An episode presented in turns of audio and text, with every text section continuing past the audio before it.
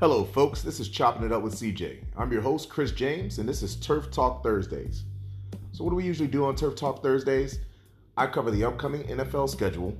I also discuss some of the fantasy options for that Thursday night game since Fantasy Football Fridays will be a little bit too late for you to get that info. And just some news and notes throughout the league that I think are important. Now, this is the initial episode of the season. So, this is episode one of Turf Talk Thursdays. It's happening in the preseason the week off between the season and the preseason and regular season. So it's a good time to just kind of, you know, rebound, recoup, and then talk about some stories more than anything. Won't be covering any games this particular episode. For those of you who are new to the podcast or to me in general, uh, the best place, place to follow me is on Twitter. Uh, my handle is at CJFlorida9. That's at CJ, the entire state of Florida spelled out in the number nine. Um, but without further ado, we're going to go ahead and jump in. I got a lot to cover in this episode. So I want to talk about a few different topics. And then the major driver, I want to discuss the 2022 season predictions that I did a few weeks back. So the first topic I want to discuss, and it's one that's somber but has a good upside. Uh, rookie running back Brian Robinson was shot in a, an attempted robbery uh, this past weekend. It looks like he had surgery and things went well. Uh, he's already back at the facility so far. So this is all good news in a situation that could have gone terribly wrong. Um, don't have a lot of details. What I do know is that the attempt happened. He, you know, tried to deflect the gun or whatnot, and it just it ended in a better fashion than it could have. So I'm glad for that young man that he doesn't. First off, didn't lose his life. Uh, he and his friend, and secondly, that he looks to have recovered very well, very quickly. So he doesn't get to lose any time of significance, I should say. So, all good things. Uh, things are crazy out there, folks. So, definitely uh, keep an eye on yourself and your surroundings. And uh, I'm glad the story had a happy ending compared to what it could have been. So, moving on to the next topic I want to discuss, and it's about a quarterback that he had a pretty tumultuous offseason, uh, including losing his job and also having surgery, and that's Jimmy Garoppolo. Uh, he re signed with the San Francisco 49ers on a one year deal. Uh, it's worth $6 million in base salary. Uh, they were able to move what would have been a $24 million cap hit down to 6 million with it being up to $16 million with incentives. That's probably going to include him starting X number of games, reaching certain goals. Uh, and that's only if Trey Lance does not uh, end up being a successful guy on the field. So this is a, a great situation for Garoppolo and the 49ers. The, the 49ers get a backup quarterback who is for whatever we want to say, and there's things said negatively about Jimmy Garoppolo. Jimmy Garoppolo is an NFL starting quarterback. Do I think he is a, a game changer? No. But he is a good enough quarterback, and it's clear to have gotten his team to the Super Bowl.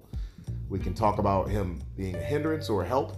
The man got there. He's won 71% of, a, of his games. So having a starting quarterback that's currently your backup is an excellent thing for a team and familiarity there.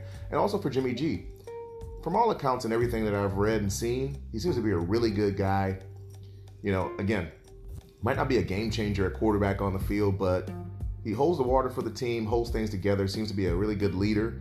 So this gives him the opportunity to, you know, work some of the rust off of that offseason surgery and also get himself in a position to be a possible starter, whether it's in season if he agrees to a trade, because that's part of his situation is a no trade clause.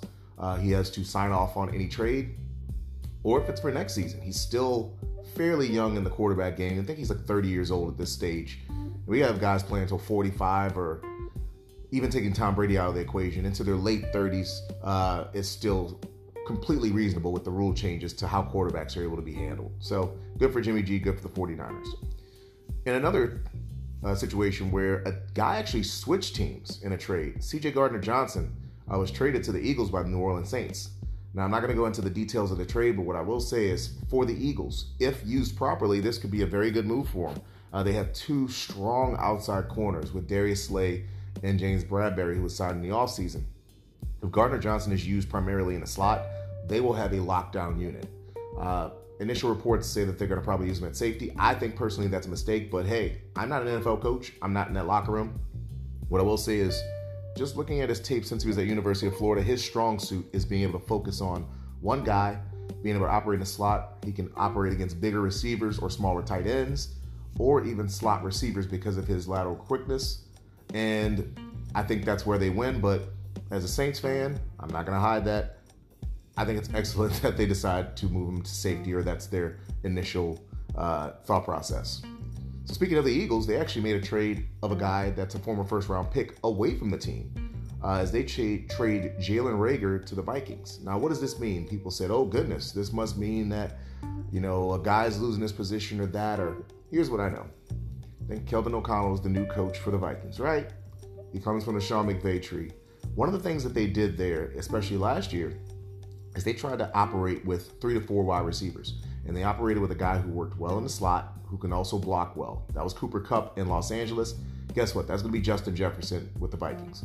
They operated with a guy who was solid in the run game, but was also a guy that could operate on the exterior and open things up. Traditionally, Adam Thielen's played in the slot, but because of what Justin Jefferson has to offer, I think Thielen will play outside more often and then mix in the slot on certain downs. But that's Thielen. Then they've had a number three wide receiver, a guy who is generally on the exterior. It's been Van Jefferson, it's been Odell Beckham. Guess what? Now you have a guy in KJ Osborn that takes that role. And then they've always had a fourth receiver who's a burner, whether it's been DeSean Jackson in the past, Tutu Atwell at points last season. That's going to end up being what Jalen Reagor is. He's going to be what I claim or say is a joker. A joker to me is a guy who can play the X, the Z. He can even work in the slot, especially if you put him in motion. Tap passes to him. Put him in the backfield, motion him out just to get matchup nightmares going on. And strong in the return game. So I think that's what the Vikings want to bring him on as not a guy to fill Thielen's role or a guy to fill KJ Osborn's role. It's that number four wide receiver because they didn't really need that in Minnesota prior to O'Connell coming. Now, with Zimmer's regime out, they will use more three receiver sets probably than virtually anyone in that division or even the league. And they're going to need a number four wide receiver to fill that role. So, sticking with contracts here, we're going to talk about a deal that was signed for Russell Wilson. You know, in the offseason, he was traded away. You know, Seattle didn't want Russ to cook anymore, so they traded him to Denver, and I think it was an excellent landing spot for Wilson. Now they signed a big deal, and it's a five year, $245 million contract, but the money that matters is the guaranteed money. He gets $165 million guaranteed. This has a lot of implications for a lot of quarterbacks. Russell Wilson is a guy in his 30s that people may think has lost a step. With all due respect, losing a step does not mean you lose your ability to play quarterback, as Tom Brady. I think Russell Wilson is now in a, a situation that is going to allow him to be more successful than he was allowed to be in Seattle because of the scheme that they're going to use. And this $165 million guaranteed to a guy of his age bodes well for guys on their first contract.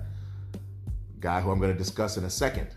Uh, because they should be able to get a lot more guaranteed money since this isn't a, a, a lot of guaranteed money given Russell Wilson He's never been a top five quarterback consistently, though he's always been in the top 10. And he hasn't been a league changer like the likes of Lamar Jackson, a Patrick Mahomes, or even a Josh Allen. So it's a really good deal for guys that are up for their next contract, especially this guy, a guy who has, you know, the networks have kind of pumped this one into a point where I don't want to hear about it till it's done, but my only statement on it is Lamar Jackson doesn't have a deal done. Well, guess who's comfortable with that? Lamar Jackson. Guess who's uncomfortable with it? Oh, wait, y'all don't matter. I don't matter. Networks, you don't matter. Your reporters don't matter. Fans, sorry, y'all don't matter. It's whether or not Lamar Jackson is comfortable and whether or not the Baltimore Ravens are comfortable giving him that deal. Period. So let's just all shut the heck up. Just shut up. Just stop talking. Be quiet. Leave it alone. The networks have to push it because they need content. Games are about to start, so just let it happen. He's comfortable. And at the end of the day, when it's something that's between two entities, whether it's a personal relationship or a business one, none of what we want really matters at all. If Lamar's comfortable and the Ravens are comfortable, they'll get a deal done. Period. And this whole needing an agent, we've said it from jump. Definitely didn't need one when he was first drafted. Doubt he needs one right now. He has people who can look over contract. There's lawyers and other people who are very familiar. You want to say that, well, they might not understand every nuance of it. And maybe that's true, but guess what? Actually, the biggest thing agents do for you is they usually can grease wheels. When you're as good as Lamar Jackson or Patrick Mahomes or Josh Allen, no wheels need to be greased. And if you don't understand that, that's your problem. Okay? It's not Lamar's problem and it's not the Ravens' problem. Although it is the Ravens' problem because they're going to have to pay that man. And then on some, from a football standpoint, somber news uh, before we get into the rest of this show. Harold Landry, uh, outside linebacker, rush in for the Tennessee Titans, uh, tore his ACL at practice yesterday. Um, very unfortunate. Landry was a guy that I really liked and still do coming out of Boston College. Uh, came off the edge well. Didn't really get running until about last year. You know, at the end of the, the prior season and then last year, really started to hit the ground running. He looked like that guy who's going to be, you know, trending towards an elite edge rusher. And he tears his ACL. That takes a year away from the young man. Um, so that's to take down a Tennessee de- defense that honestly I thought was to be pretty good this year. I thought they were to be a sleeper quality defense, not just in fantasy football, real football actually, actually, and support that team, but in fantasy football as well. I thought they were to be like a sneaky little play. But losing Landry is a big hit to a defense that's to try to generate pass rush now, with Jeffrey Simmons really holding down the, the water from the interior. So, I did my season predictions, and before we jump fully into that, what I want to do is discuss how things are looked at when looking at betting odds and when we're just discussing things. See, if you were to ask me who has the best chance to get to the Super Bowl, if I had to tell you, just from a statistical standpoint, the best chance or best Super Bowl matchup likelihood, yes, the Bills versus the Bucks. Surprise. It's called chalk, right? The number one versus the number one as far as like the betting odds. And again, for those of you all who don't know, I'm a Saints fan. Now, does that have applicable bias to it? Sure. Do I try to let my bias that I have for the Saints or for anything impact the work I do? I try my best not to. But I admit that I have it, it's just not to an extreme level. Again, I try to temper it to not get in the way of doing a good job. If you ever come across a person who says they don't have a bias when doing anything, mark that person's name down and pay attention to them because they're probably lying to you or lie to you more often than you would like. So, I'm freely willing to admit the best odds and opportunity to have a Super Bowl matchup is the Bills versus the Bucks. I actually am of the mindset that at least one, if not both of those teams, will not make the Super Bowl. It's nothing new. I think in general, the preseason favorites, at least one of them, does not make the Super Bowl. I've not done the research on when the last time it's happened that the preseason favorites have both made the Super Bowl, but I'm going to go ahead and bet that it's probably one out of the last like 15 years. It doesn't happen often, folks. Whether it's injuries or just poor construction, things happen in the locker room. Folks, these are still people. No matter what you want to believe, it's not a game of Madden. These are real people with real problems that occur during a season, and it can derail things. So, yes, if I had to put significant money down to do something before the season with no odds being taken into account, I would say, yeah, Bills versus Bucks.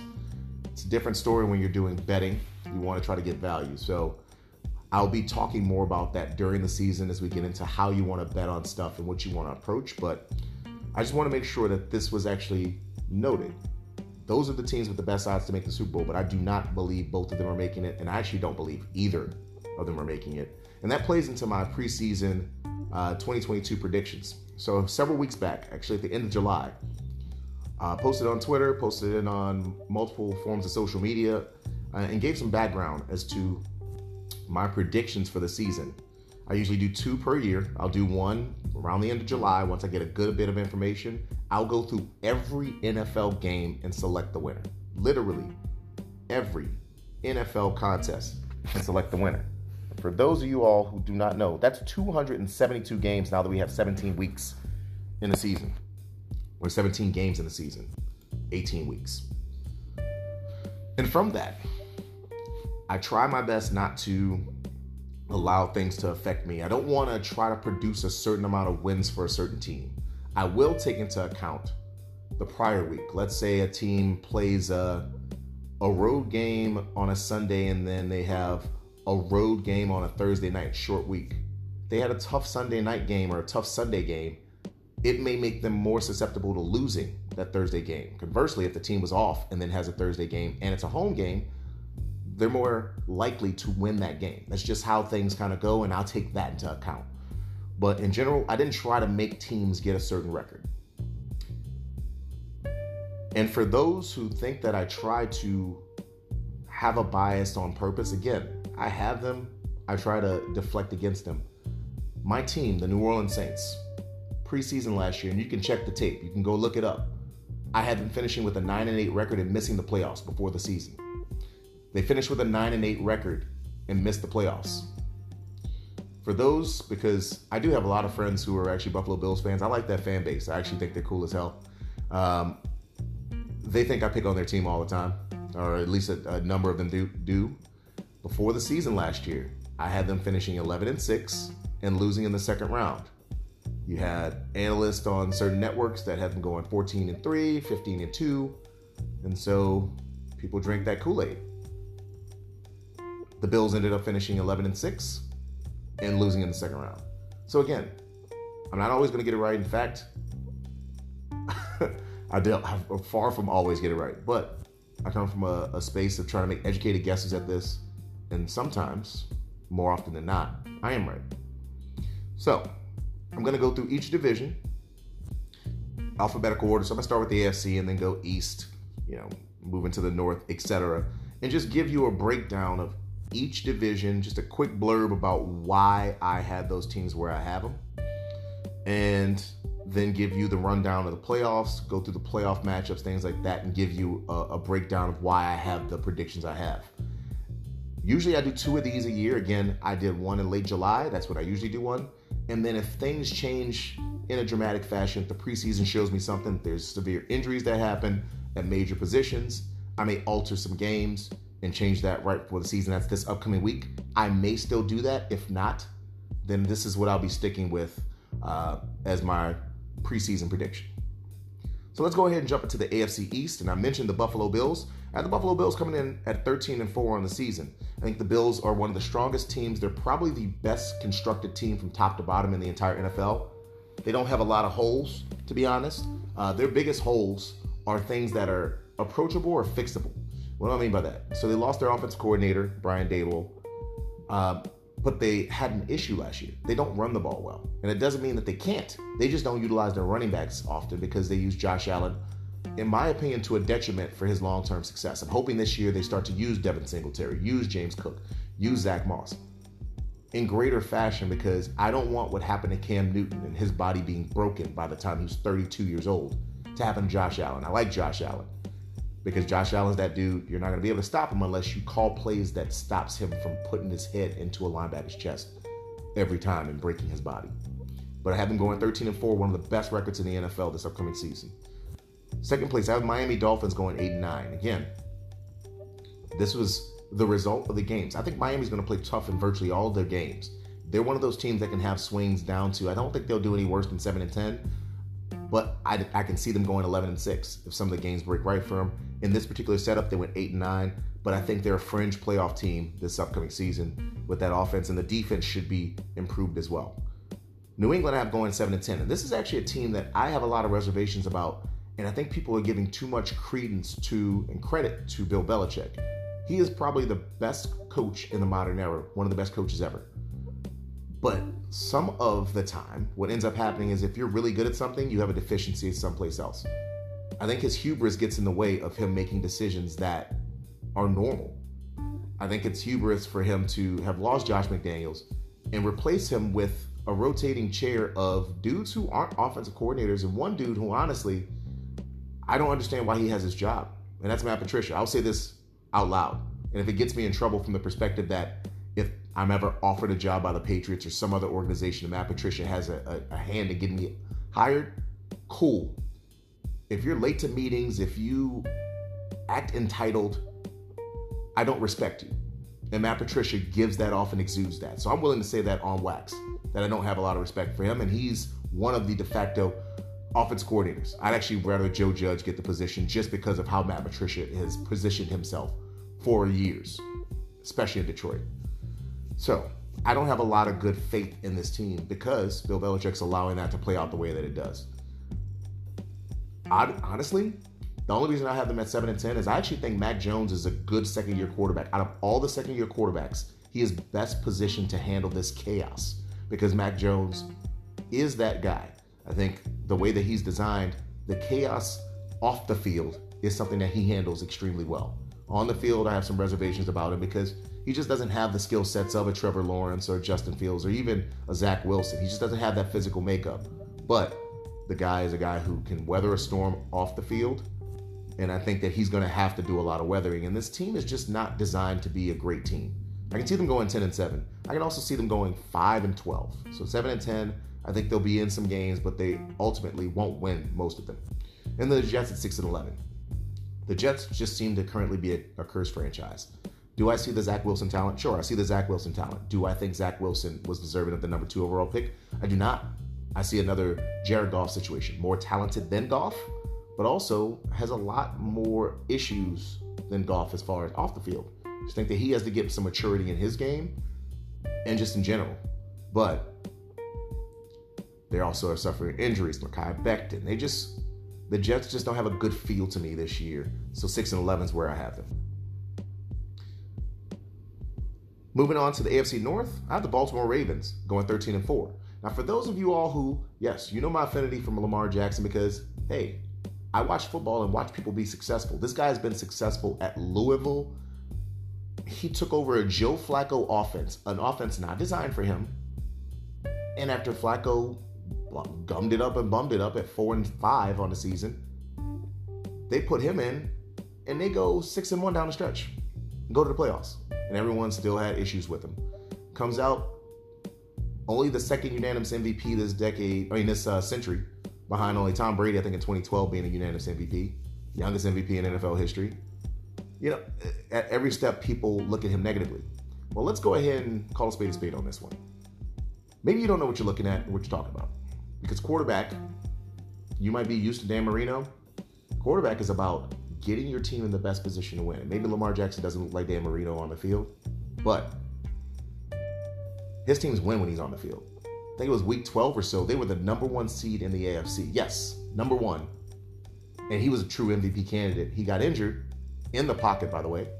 And then they fell off the rails. And it was, I don't like too many advanced metrics. I think that they sometimes harp on things that aren't football relevant. But this one is an interesting one to me from the perspective of everyone saw how injured that team was. But it was the most injured team in the NFL in the last two decades. And he still had that injured team at the number one seed more than halfway through the season. So, if they're healthy this year, 13 and 4 is completely reasonable. I can't see this team doing worse than 10 and 7. And I can see them going 15 and 2. I think that this is a team that's set up on offense, but especially on defense, to be very successful. And that's what I see the Ravens doing this year. Moving on to the Cincinnati Bengals. I see them going 11 and 6 this year. That's how I played out.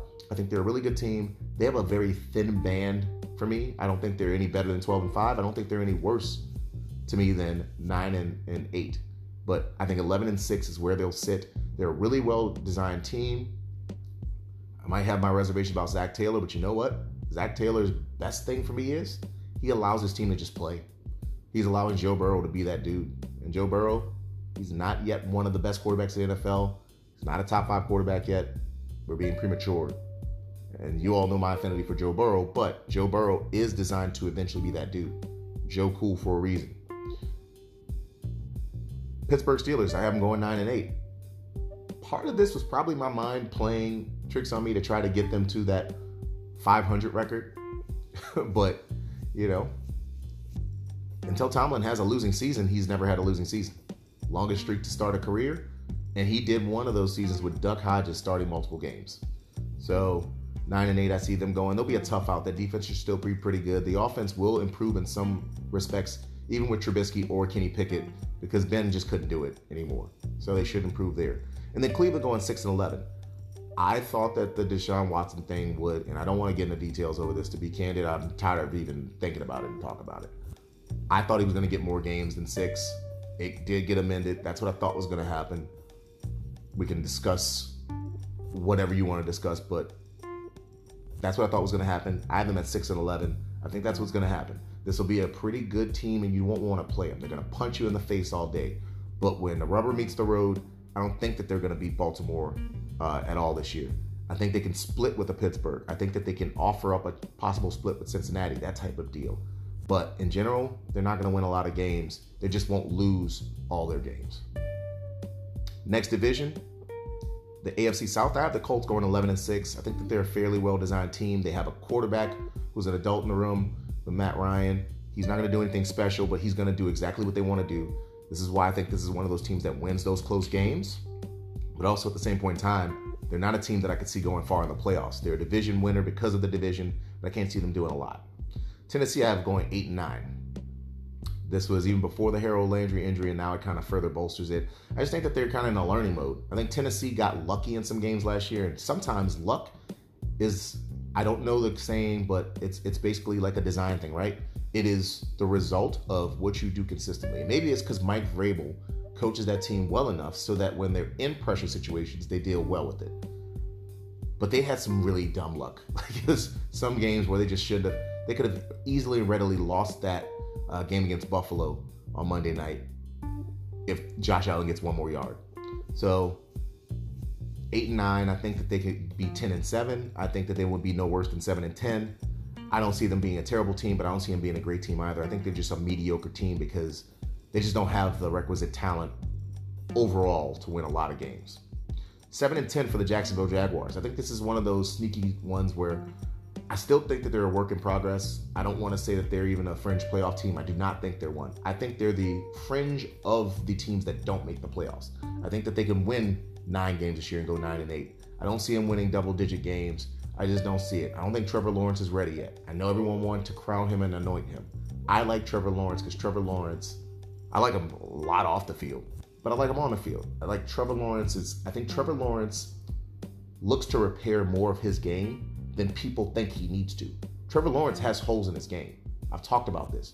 When facing pressure, he starts to get a wider base and he gets inaccurate.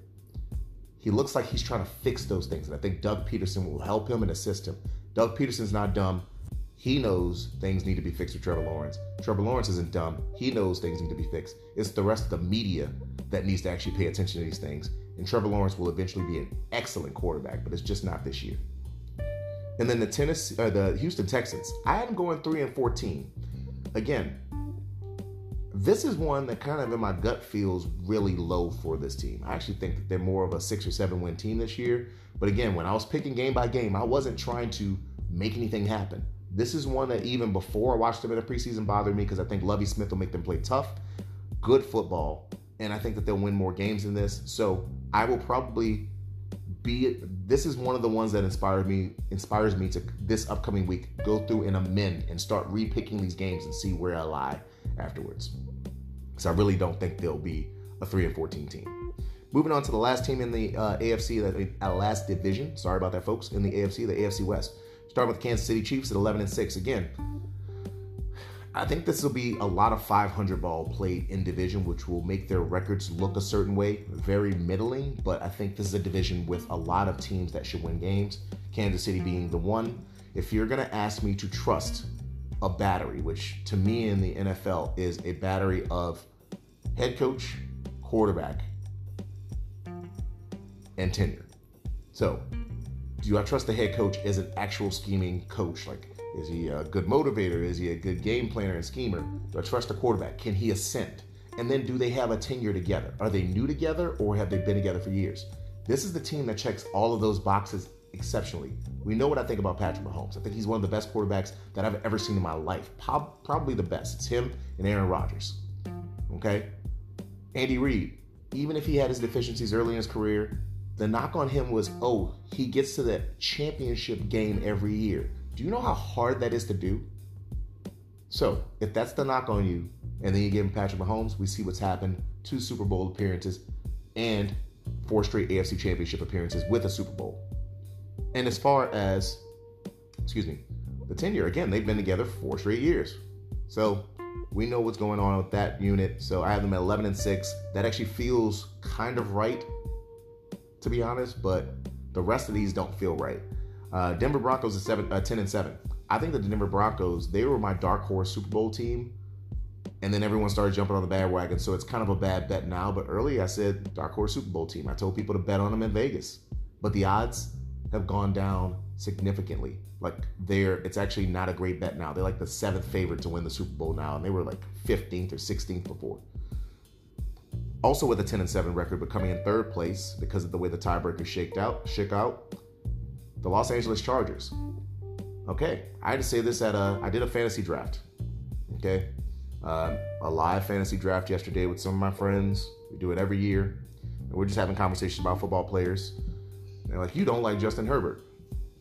I greatly undervalued Justin Herbert when he was coming out of college, and he actually was one of the impetuses for me changing some of the ways that I look at stuff and to stop paying attention to some extent to some of the things I hear from the exterior with certain players. Because uh, I graded him way too low, and I will accept that I messed up on that. Justin Herbert is probably the most talented quarterback not named Josh Allen or Patrick Mahomes or Lamar Jackson as far as every physical gift in the NFL, and he's arguably the most. Okay?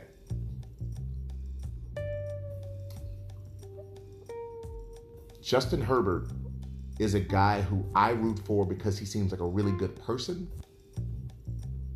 But I really, if the whole goal is for you to be a winner, okay? And maybe I'm being too harsh on him. I'm looking for the Justin Herbert I won something thing. I'm literally looking for that. And I'm hoping this year he does that. Because I have no reason to root against Justin Herbert. Again, seems like a really good dude. I've rooted against Baker Mayfield in the past because he had that frat boy kind of lack of accountability, kind of douchebag quality to me that I hate it. That's not Justin Herbert. Seems like a really good dude, highly intelligent, and he can play his play his tail off on the football field. I don't see him elevate to win. And you can say, okay, last year's last game of the season, he balled out. I'm not saying the dude can't play. I'm just looking for the wins even in college, I'm looking for the wins. I'm just looking for. And the Rose Bowl that he won, he ran for three touchdowns. It wasn't passing. Again, I'm looking for the win. So that does play into my mind, and that's why I have at 10 and 7, even with the stacked roster that is stacked. And when we talk about the playoffs, trust me, we'll get into that as well. But it is a stacked roster. They brought on Khalil Mack, stacked roster.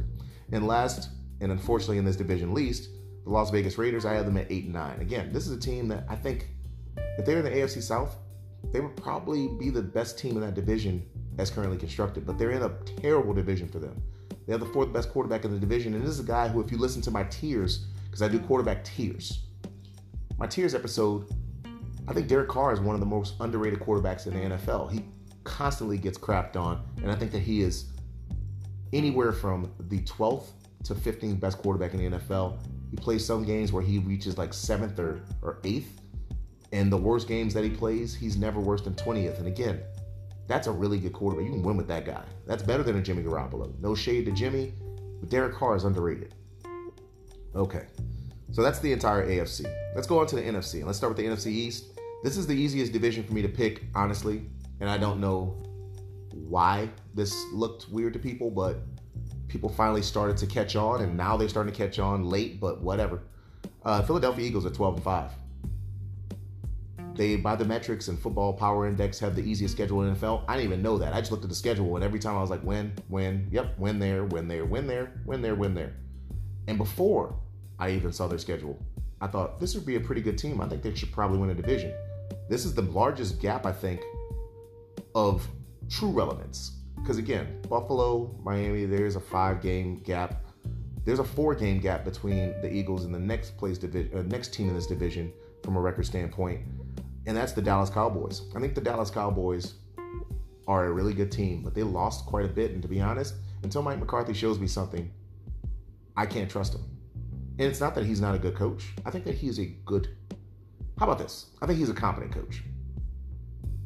Now that sounds like an insult that's like saying mediocre, and people hear mediocre, and all it means is average, right? I think that he's competent. I think he's an average NFL coach.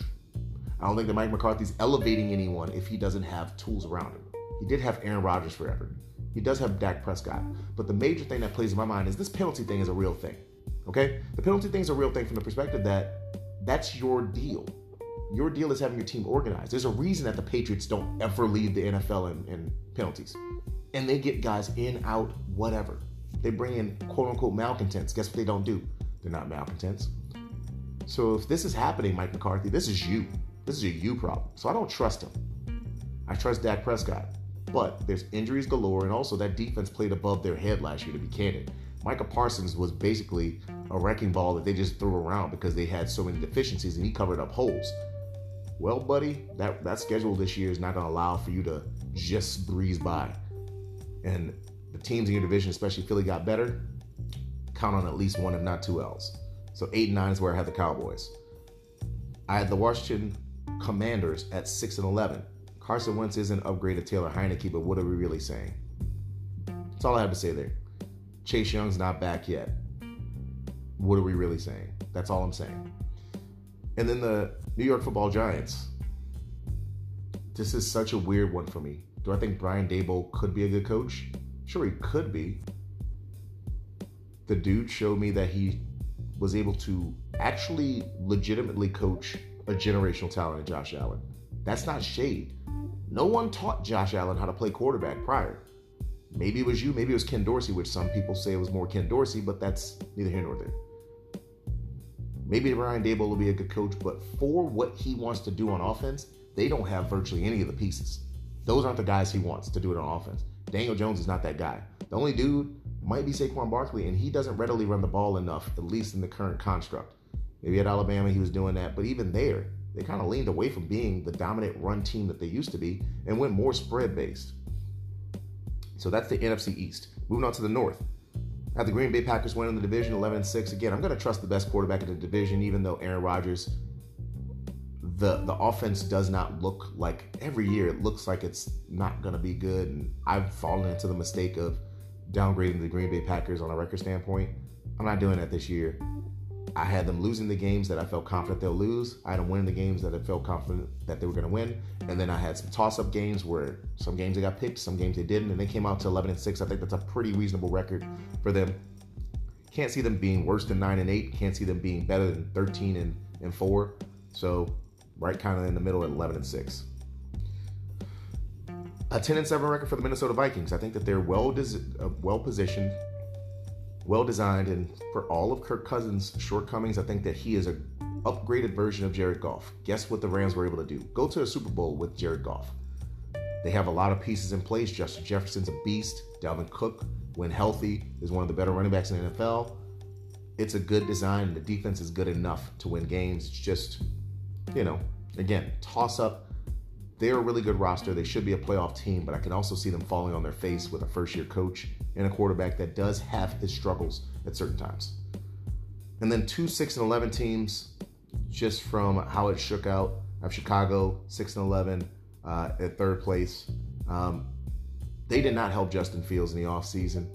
If he's able to survive this season and play competent, quality football, yo, it will be egregious if you all in this upcoming draft in 2023, with all the offensive talent out there, all those receivers out there, don't go get him one. Kayshon Boutte and Jordan Addison and all those dudes, uh, the guy at Ohio State whose name I can't, Jackson, uh, oh my goodness, however you say it, too many wide receivers. If you don't go get one, I'm going to fly to Chicago and want to have a physical discussion with someone in their front office because you didn't do it for them this year.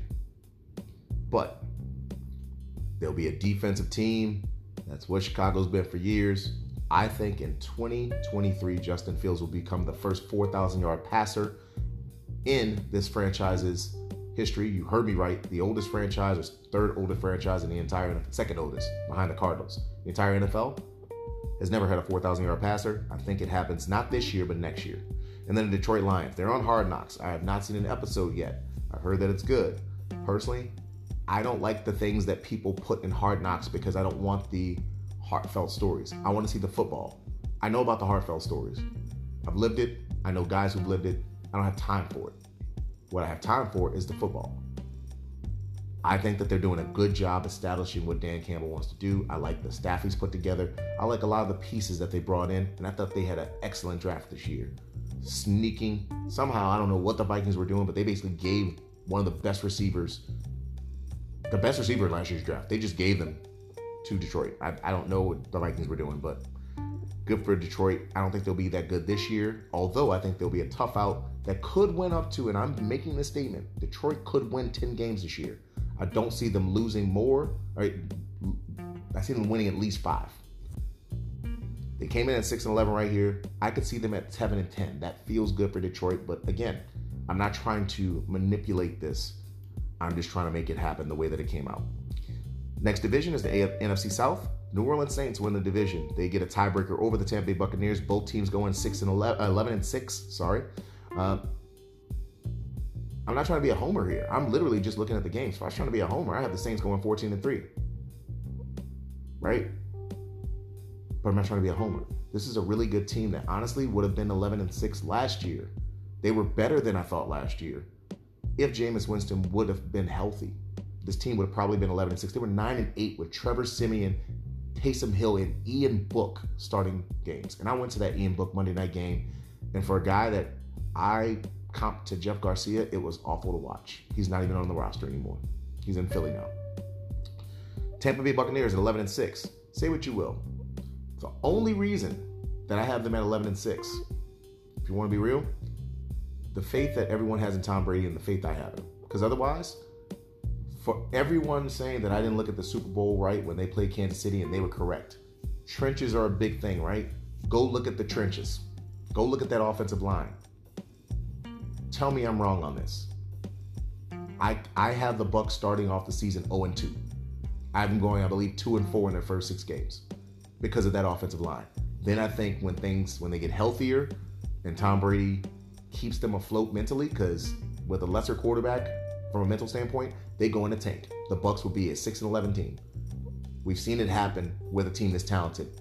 Think about the Jacksonville Jaguars after they went to the AFC Championship, in the next year they had a lesser quarterback from a mental standpoint. They went in the tank. I think Tom Brady is the reason, from a mental standpoint, that this team stays afloat and eventually will be a good team, 11 and 6. You all are discrediting and discounting. Do not listen to the Mike Tannenbaums, and yes, I said a name of the world who think it will just be fine. It's a real thing, okay? Carolina Panthers at 9 and 8. I think this is a, a sneaky team that should be really good this upcoming season. The Carolina Panthers have a legitimate quarterback in Baker Mayfield. Say what you will, if you've listened to me, I'm consistent on this. I've never said Baker Mayfield was bad at football. Never said it. I said I don't want him as my quarterback. I didn't like his attitude. I didn't like his lack of accountability. I didn't like his lack of maturity. Guess what?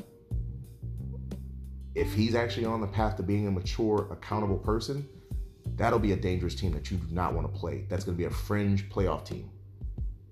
They have too much talent on offense, and quiet as kept, their defense is stacking up well. If Derrick Brown can get back to being a run stopping force in the middle, you got Brian Burns coming off the edge, a full season of Jaycee Horn on the outside, at corner. Look, they could be really, really good. I have Atlanta at 14, uh, 4 and 13 here. Here's the deal. I think Atlanta feels like a better team than that, a 6 and 11 or 7 and 10 team.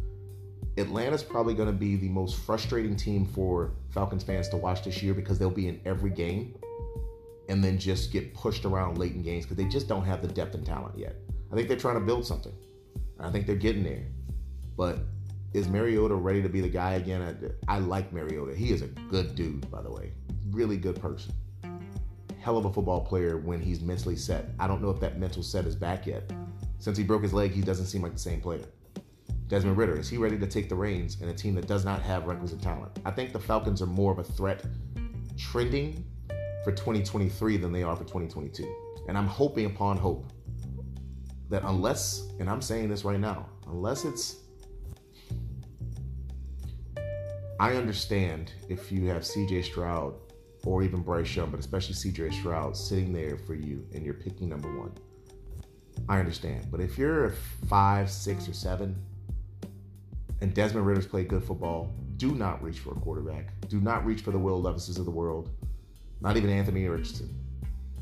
Desmond Ridder is a good enough quarterback that you should be taking talent around him unless the quarterback is clearly better.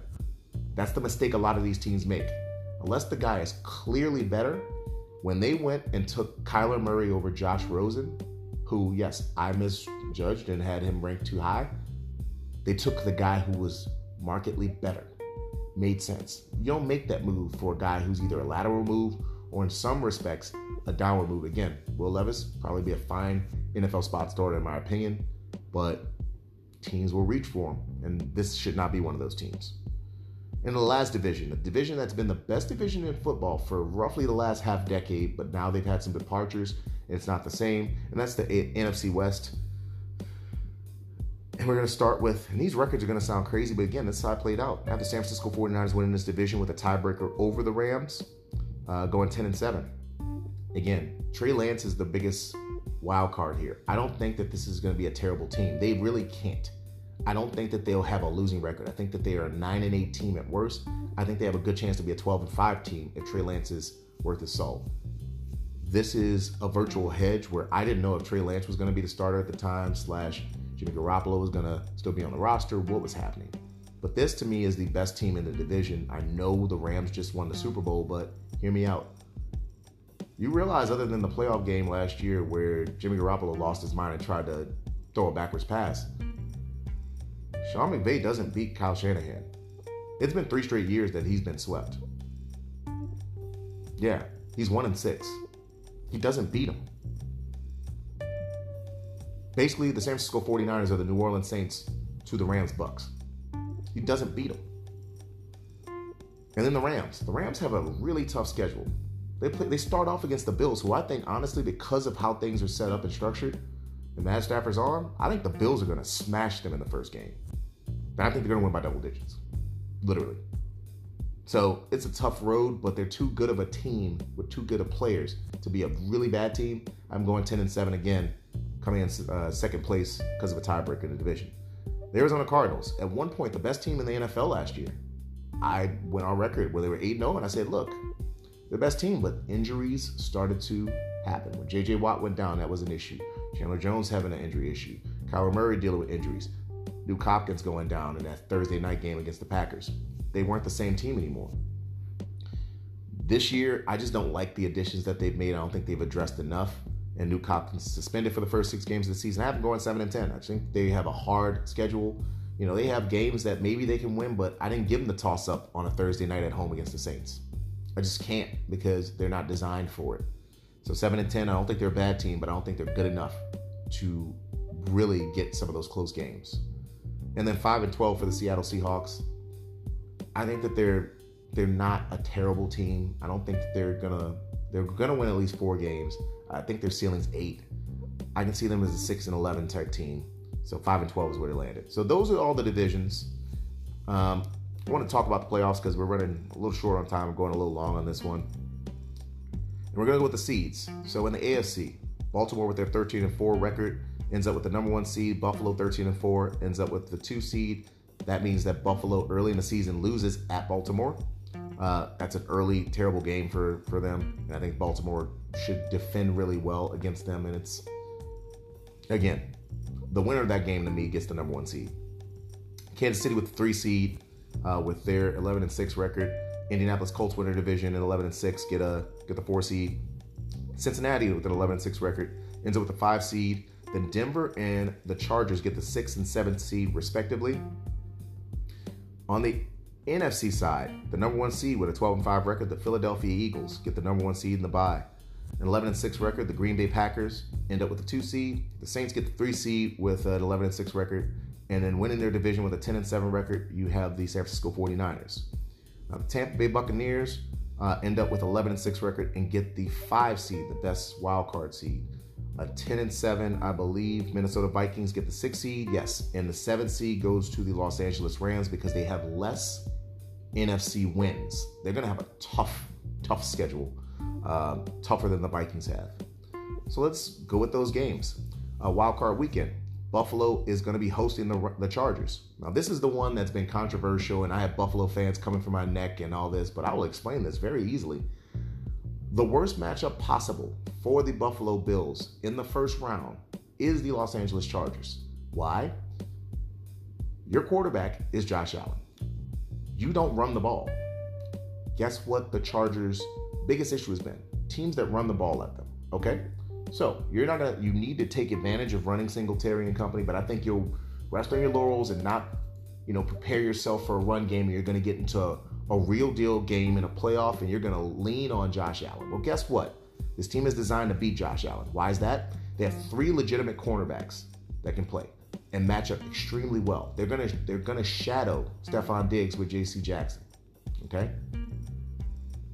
You're going to have slot corner, and you're going to have another guy. Sante Samuels will match up really well, even though you don't think so because he's taller than him with Gabe Davis. Trust me, Samuel will be very annoying to him. Okay? They have a good slot corner. They can get after you with four. They have Joey Bosa and they have Khalil Mack. They'll be able to get after you with four, and even their defensive tackles are able to get interior pressure, or at least push the pocket.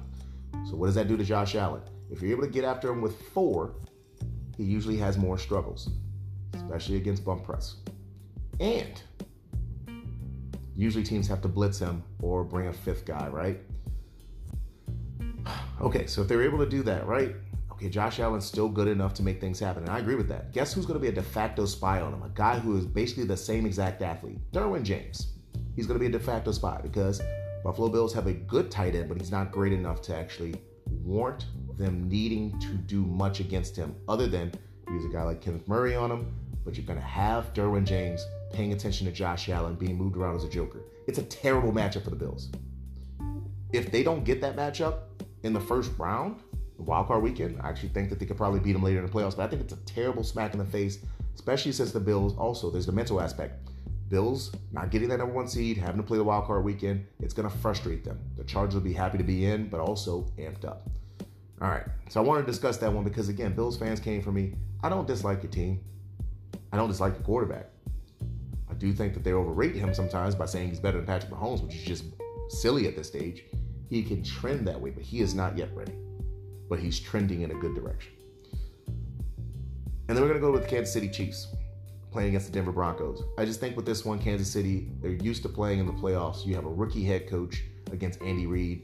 You have a quarterback who will try to strengthen the troops in Russell Wilson, but playing in those cold conditions. I know he'll be used to it, but Kansas City is a different beast. I think they lose a close game to Kansas City. Indianapolis Colts against the Cincinnati Bengals. I actually think the Colts aren't ready for the Cincinnati Bengals. I think they're going to match up poorly. They do have Stephon Gilmore on the outside, but I think this is one where they move Ja'Marr Chase around quite a bit, and they actually use a lot of out of the backfield confusion with Joe Mixon and Hayden Hurst, where they make Darius Leonard have to pick and choose one of those guys. That's where they take advantage, and also they're able to get after Matt Ryan. I have Cincinnati winning that one. So we're going to go to the NFC side of this. Green Bay playing against the Los Angeles Rams. Guess who is a lesser quarterback in the postseason than he is in the regular season? Aaron Rodgers. Guess who he's playing against? Jalen Ramsey, who's super frustrating, and Aaron Donald, who's super frustrating. Give me the Rams. New Orleans Saints against the Minnesota Vikings. Minnesota Vikings came to New Orleans and beat them a few years back when the backup was Teddy Bridgewater. Drew Brees was starting quarterback. I said this and I got lambasted for it. They should have switched to Teddy Bridgewater because Drew Brees could not move around. They lost that game. Jameis Winston will not be the issue. They're going to take advantage of that Viking secondary in this particular matchup. I like New Orleans over the Minnesota Vikings at home. San Francisco versus Tampa Bay Buccaneers. I think Trey Lance will actually be a force in this game. He's going to put them in bad run fit positions for the Tampa Bay Buccaneers, allowing for over the top throws and touchdowns. I think that Tom Brady will keep this game close and one that should be kind of a score fest. But I have San Francisco winning this game as they host the Tampa Bay Buccaneers uh, in this one. Moving to the divisional round, Baltimore against the Chargers. Remember when I said that the Chargers struggle against the run? Guess who runs the ball a lot and aggressively? Give me the Baltimore Ravens over the Chargers. Kansas City versus Cincinnati. I think that last year Kansas City fell into the trap of trying to make the big play happen in the second half. I don't think that they're going to do this year, this year, do that this year because they don't have the big play guy. In a more measured attack, give me Kansas City over Cincinnati at home this year. I'm going to move on to the NFC. Philadelphia hosting the Rams. Philadelphia is going to have an attacking style that is very frustrating to play against. I think they fall into the same trap that the 2019 Baltimore Ravens fell in, where they're just not going to be ready for that particular matchup, get frustrated, and end up losing to the Rams. Give me the Rams over the Eagles in this one. New Orleans Saints hosting the San Francisco 49ers. The Saints are built to actually beat the San Francisco 49ers, including be able to cover George Kittle because of the amount of safeties that we have on our roster. Getting after Trey Lance with rushing four. We love to feast on young quarterbacks, show them a lot of odd things. And San Francisco, their back end is not as good as it could be. They do get after the quarterback with just four, but I think that the Saints will be able to take advantage over the top. Give me the New Orleans Saints in that matchup. Going to championship games, Baltimore and Kansas City. Give me Baltimore in this one. The thing that I think they'll do against Kansas City is they're going to use a measured attack and force Kansas City to try to be patient while they run the ball down their throat. Kansas City still doesn't stop the run well. Baltimore will get running and rolling. Give me Baltimore as they win at home. And the New Orleans versus the Rams. This should be a Rams win, to be honest. But the issue that I have with the Rams in this particular matchup is that they don't know how to defend against the Alvin Kamaras of the world. I don't think that they're going to actually, their linebacker level is extremely weak. If the Saints were relying on one wide receiver and didn't have such a strong run game, I think that they could actually lose this game. But because of how they're designed, because of their over the top nature, and the fact they'll be able to take advantage of Kamara in the screen game with those linebackers not being as good as they could be. Yes, Bobby Wagner's there, but they're going to make sure Bobby Wagner is taken care of. Trust me on that. Give me New Orleans in this particular matchup. And then the Super Bowl. I'd love to be a homer here, but if the Saints are matching up against the Baltimore Ravens, they do have the requisite corners that can defend against the, those Saints receivers. They do have a safety who's used to playing against the New Orleans Saints since he came from Marcus uh, Williams. You know, on the opposite side of the ball. I don't think the Saints are going to handle Lamar Jackson well. He's going to be an improved. This passing game will be improved because he's not the problem in the passing game. To be candid, it's just been the passing game itself. Give me the Baltimore Ravens winning this one. I have the Baltimore Ravens as an early read winning the Super Bowl over the New Orleans Saints. So, again, I might change this up. I'm going to look at some more preseason games, look at what the lineups and the matchups look like, and I'm going to go through these again. If nothing drastically changes, I'm just going to leave this as is. Um, but if it does, I will supply something new and an update. All right, folks, thanks for listening to me for almost an hour. I've been spitting off a whole bunch of foolishness. Again, for those of you all who endured 57 minutes of me talking, if you like it, if you want more, I'm going to start doing these on YouTube, so there'll be a video element to them. Also, you can follow me on Twitter for my written content. That's at CJ Florida 9. My handle is at CJ, the entire state of Florida spelled out in the number 9. And for those of you all who like fantasy football, again, I have fantasy, uh, my Fantasy Football Fridays podcast. I'll be doing that tomorrow, my preseason outlook. But also, I will be the fantasy football person for uh, Pix 11 uh, news in New York City. You can actually watch that on Sunday mornings. I'll be giving some updates, just a quick bump. Um, I will supply that information also uh, if you want to just see that that information, my updates, you know, start sits, things like that. Uh, another video element uh, to look out for me from. So for the Chopping It Up with CJ podcast and Turf Talk Thursdays, the first episode of the 2022 season. This is Chris James signing off. Enjoy your upcoming holiday weekend, folks and enjoy the college football. And most of all, enjoy the time with your, your family and loved ones, your friends. Take care. Bye bye.